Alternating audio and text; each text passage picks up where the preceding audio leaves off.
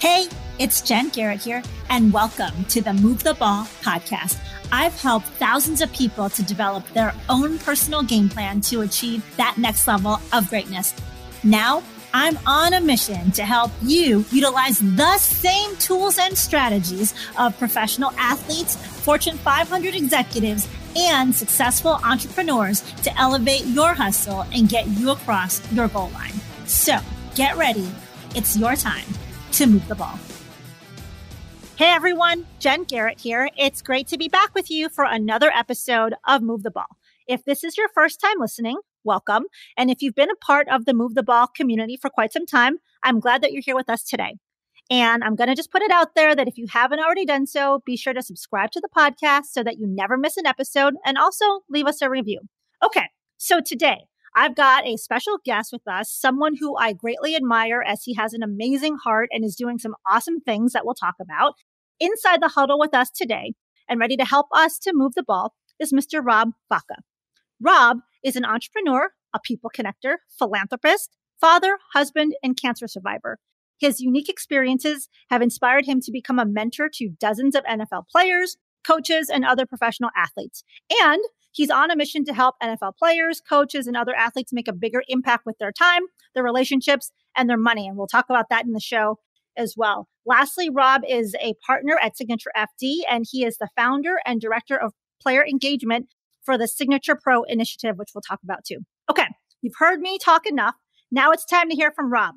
Rob, welcome to the show. Jen, it's a great pleasure. Thank you very much for having me. I've been looking forward to this for a while yeah, I know we've been talking about having you on the show. And as I was getting ready for our chat today, I was just thinking back to the last time that we saw each other was last year at the NFL Combine. So it's been over a year since we've seen each other. And I was a little disappointed that the combine morphed this year and we weren't going to be in Indianapolis. But it's great to have you on the show today. So thanks for joining us. Where I'd like to start off our conversation You've been an entrepreneur for many, many years, had a great career. Let's start off by telling us about what was your first idea? What was your first uh, business entrepreneurial venture and how did it come about? That's a good question. And uh, I don't know that anybody's ever asked me that, but it was years ago in the late 90s, early 2000s, where two really good friends of mine and I, who had been in the technology world, started a sales consulting business. And, and when I say sales consulting,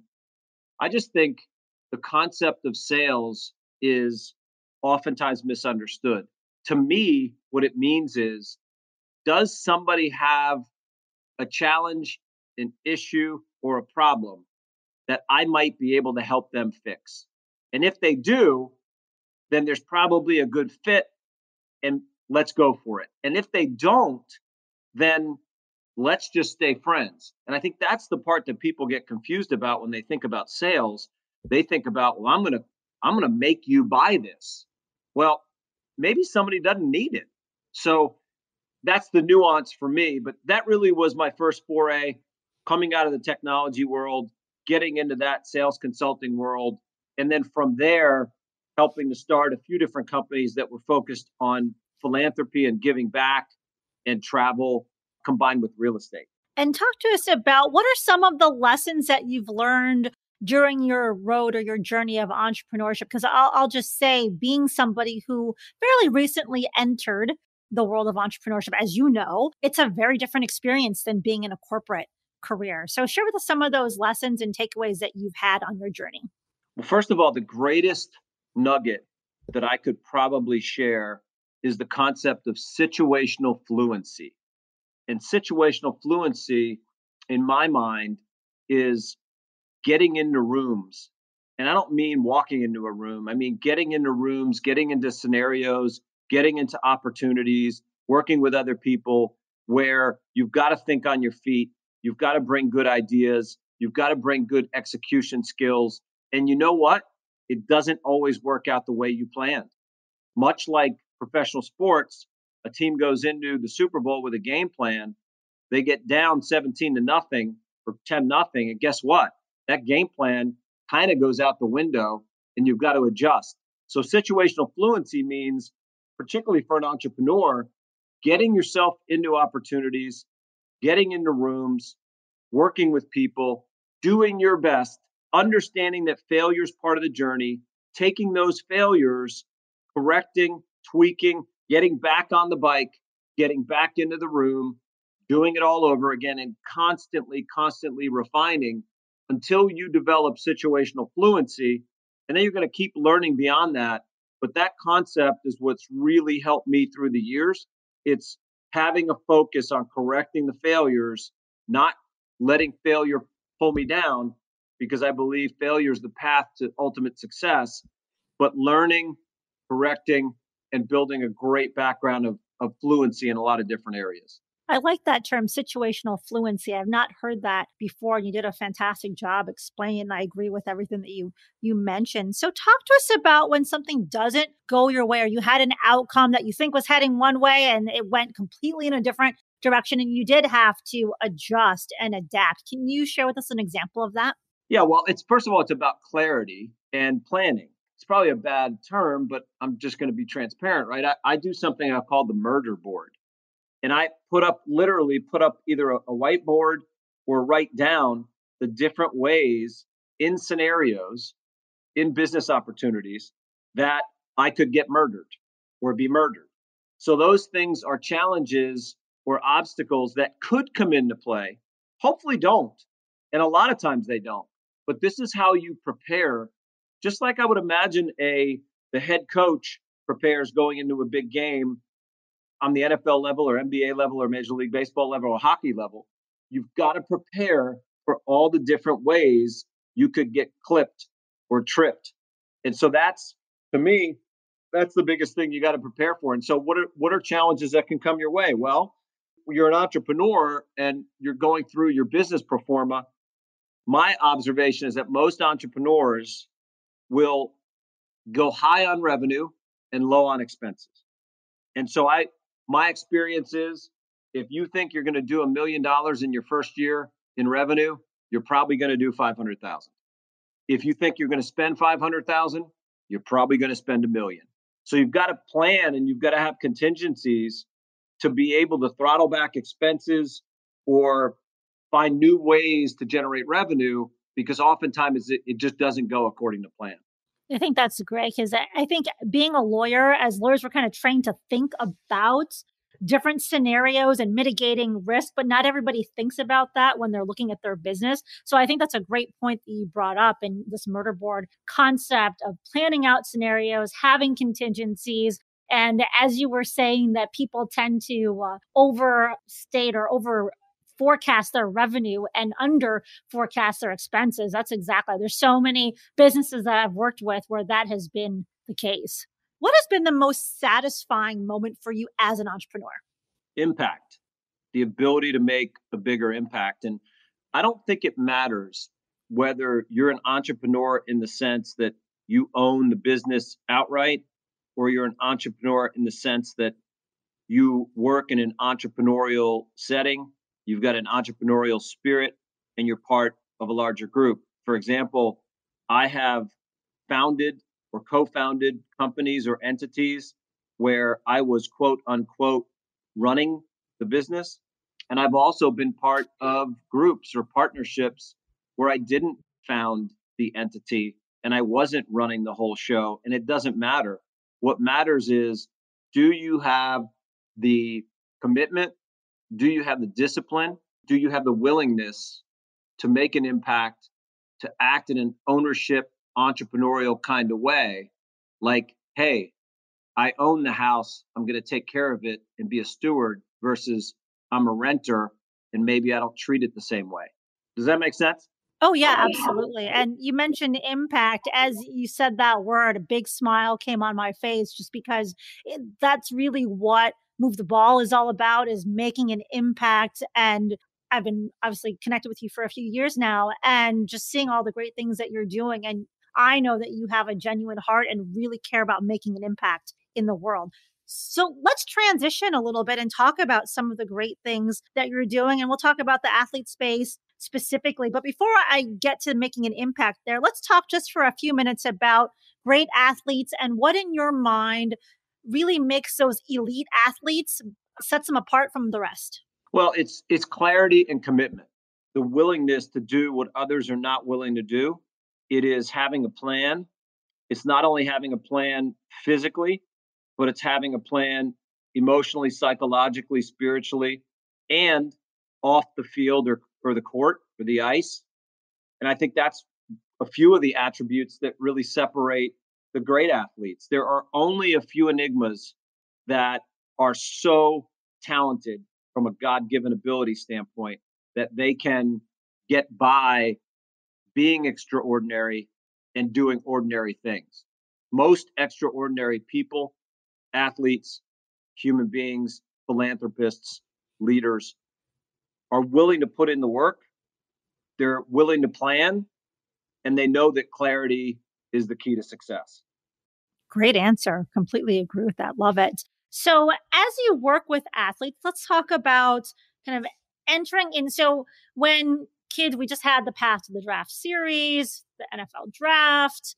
Um, as kids are going into the NFL, I think more and more of them now are realizing that the NFL stands for not for long, right? It's that's not your career. That is a part of your career, but you're not going to be there forever. So, talk to us about when you're working with athletes as they're in the league.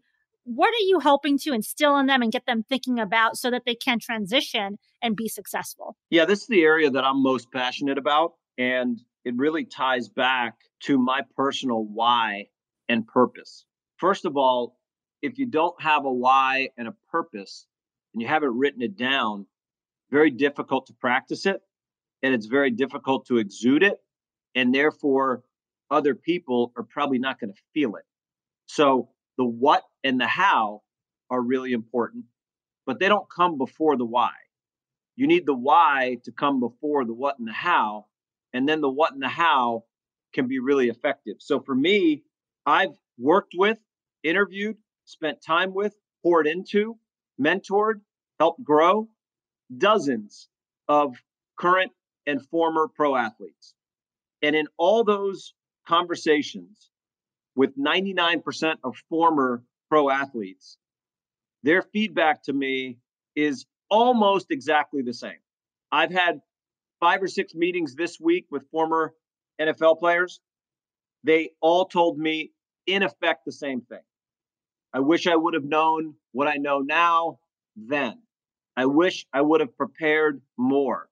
I wish I would have surrounded myself with people that could have poured into me, invested in me, enabled me, taught me, mentored me, as opposed to took from me. And so, if you could begin with the end in mind, if you were a 22 year old or 20 year old or 21 year old or 23 year old entering the league, and you could see the future, you could change the trajectory of your life you could change generational impact because so many of these young players go into the league. I think they have good intentions and they get pulled in the wrong direction. They get pulled by people who are not looking at the end. They're not looking to the future. They're not looking for what comes next after football or basketball or baseball. They're looking at what comes in this next year. And the reality is, for these young players, it's all about clarity of what comes next. It needs to be all about who are the five or six people I surround myself with, because as the great uh, orator and motivator and business coach Jim Rohn, who died a few years back, said, You're the sum of the five people that you hang out with the most. So if you're hanging out with people who are entrepreneurs and leaders and have the right mindset and have been successful, and can help you, then you're in a really good spot. If you're hanging out with people where you're the best of the bunch at age 22, that's probably not great. Right. And something that you talked about is clarity. And I'm going to throw in identity for these athletes because, as you're aware, you know, when you play a professional sport, your identity is around traditionally that sport, your team, and then one day it's gone.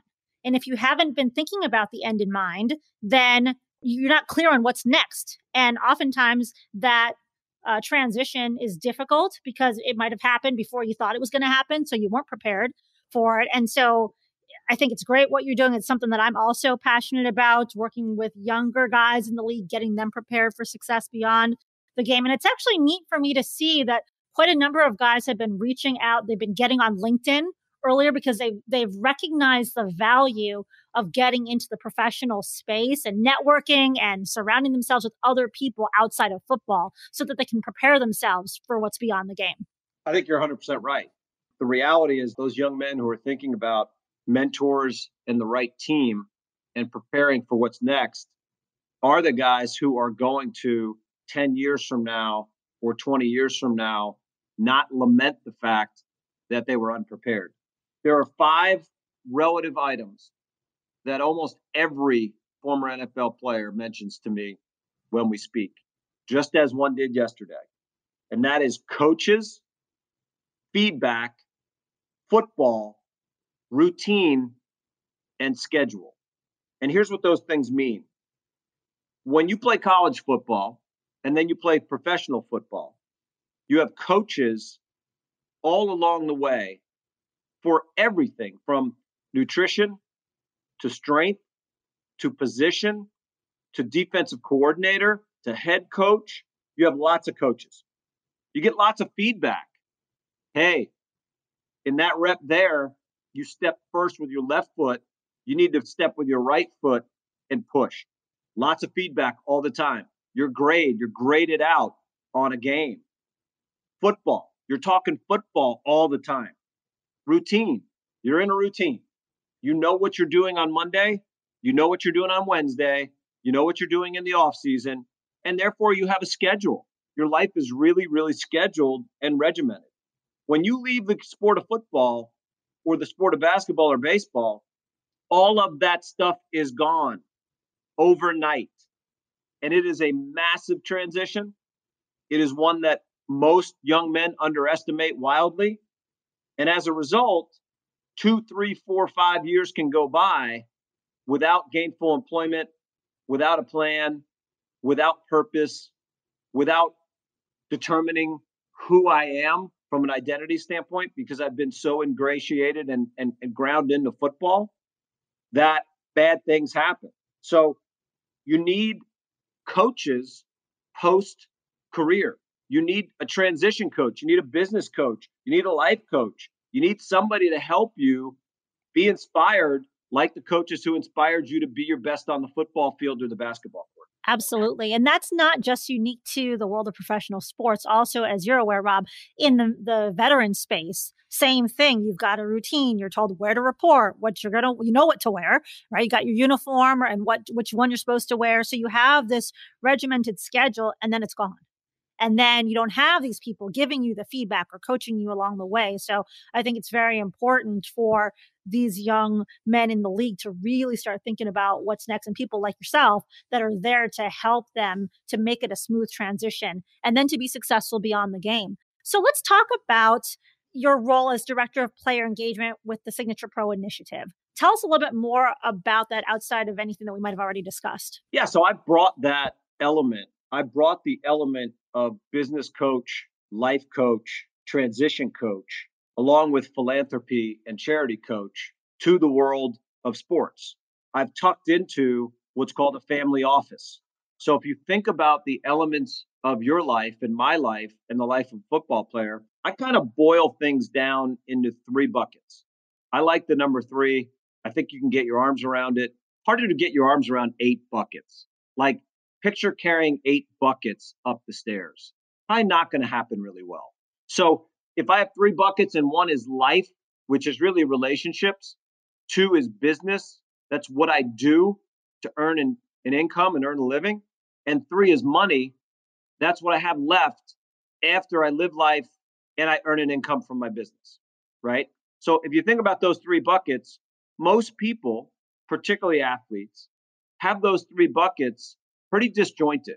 They go about their life, they go about their business, which is football, and then they have money and it's over here and it's either invested in a balanced portfolio or it's invested in businesses or it's used for a variety of sometimes to help a family member but those things are, are separate and separated what I did was I embarked on a way to bring those three areas into synchronicity so that qualified and registered NFLPA financial advisors who have great experience and credentials, the CFA, CFP, and CPA designations, which are very rare in one team, have that from a financial standpoint to take care of the financial bucket, have me, who's been an entrepreneur and a philanthropist to help take care of the business coach bucket. And then have me also be a life coach where I can mentor guys, help them in certain situations, and really be a player engagement executive like they're used to. So I'm extending what they had in their career. It's very rare to see that because most guys leave the game and they have a financial advisor. Their agent doesn't spend a lot of time with them anymore, right? Because there's no more contracts. Their coaches are gone, and now they're just left with a financial advisor. So I believe you need a financial advisor that knows what's going on in your life and can help your business, not just somebody who can watch after your your stocks and bonds and real estate investments. Does that make sense? Absolutely. Yes. And now something else that you're doing as well is you have a podcast, Making Your Mark. You're about to launch another podcast, Football Moms, um, with a co host. Talk to us about your podcasting.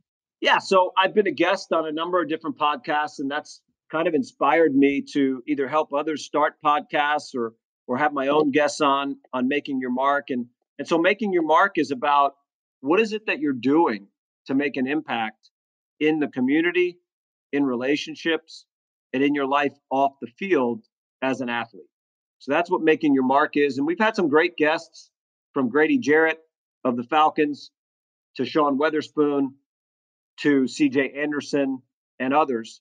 And then this new podcast, really dynamic, incredible woman, Grady Jarrett's mom, Alicia Jarrett. She's accomplished so much in her career. She's about to retire. She's undertaking a really cool, ambitious project featuring football moms.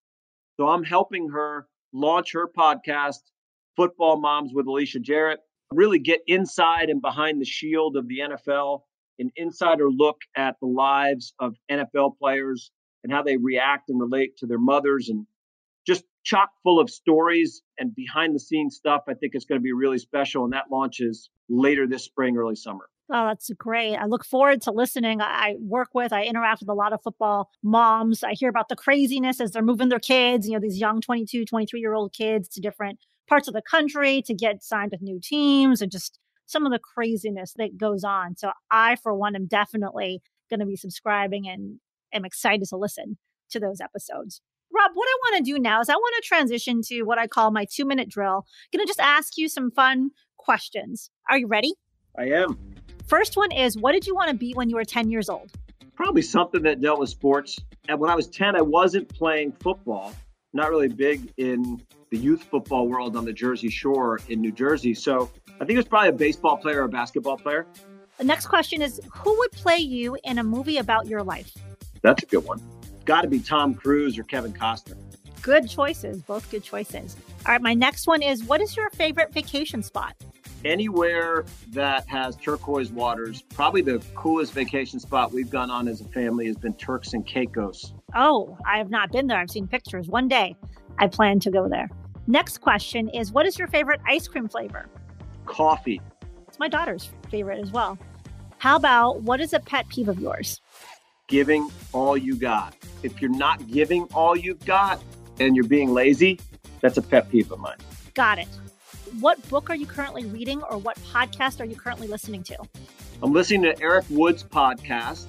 Eric Wood played for the Buffalo Bills for many years, was forced to leave the game due to injury, but he's got some really great, really great guests uh, on his podcast. And then the book I'm reading is the Bible. So I'm I'm in two or three different Bible studies at this point. So the Bible is a book I can never get enough of.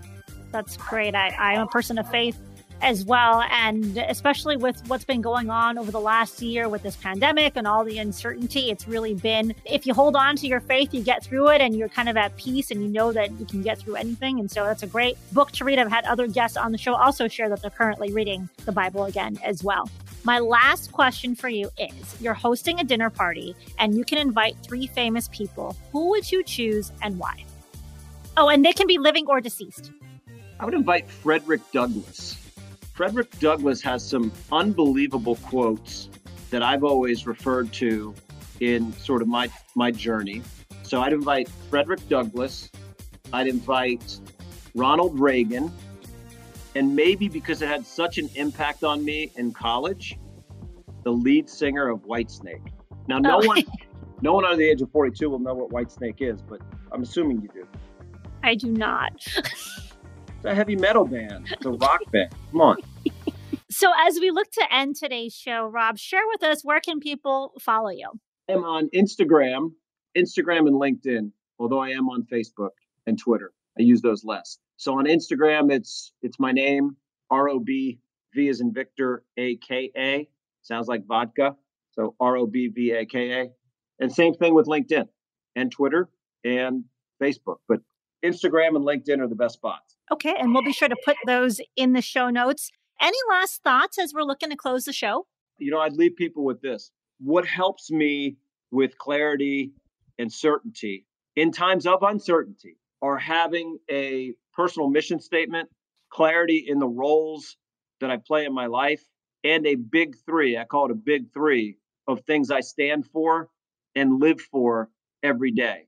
And those three are always have an attitude of gratitude, always give more than I get, and always build people up as opposed to tear them down. Love it. Great final thoughts. Well, Rob, thank you so much for being on the show today. It's been a real pleasure. Thanks, Jen. Great to be with you. And thanks to everyone for listening, and we will talk to you next time. Until then, make sure that you suit up, you show up, and you move the ball.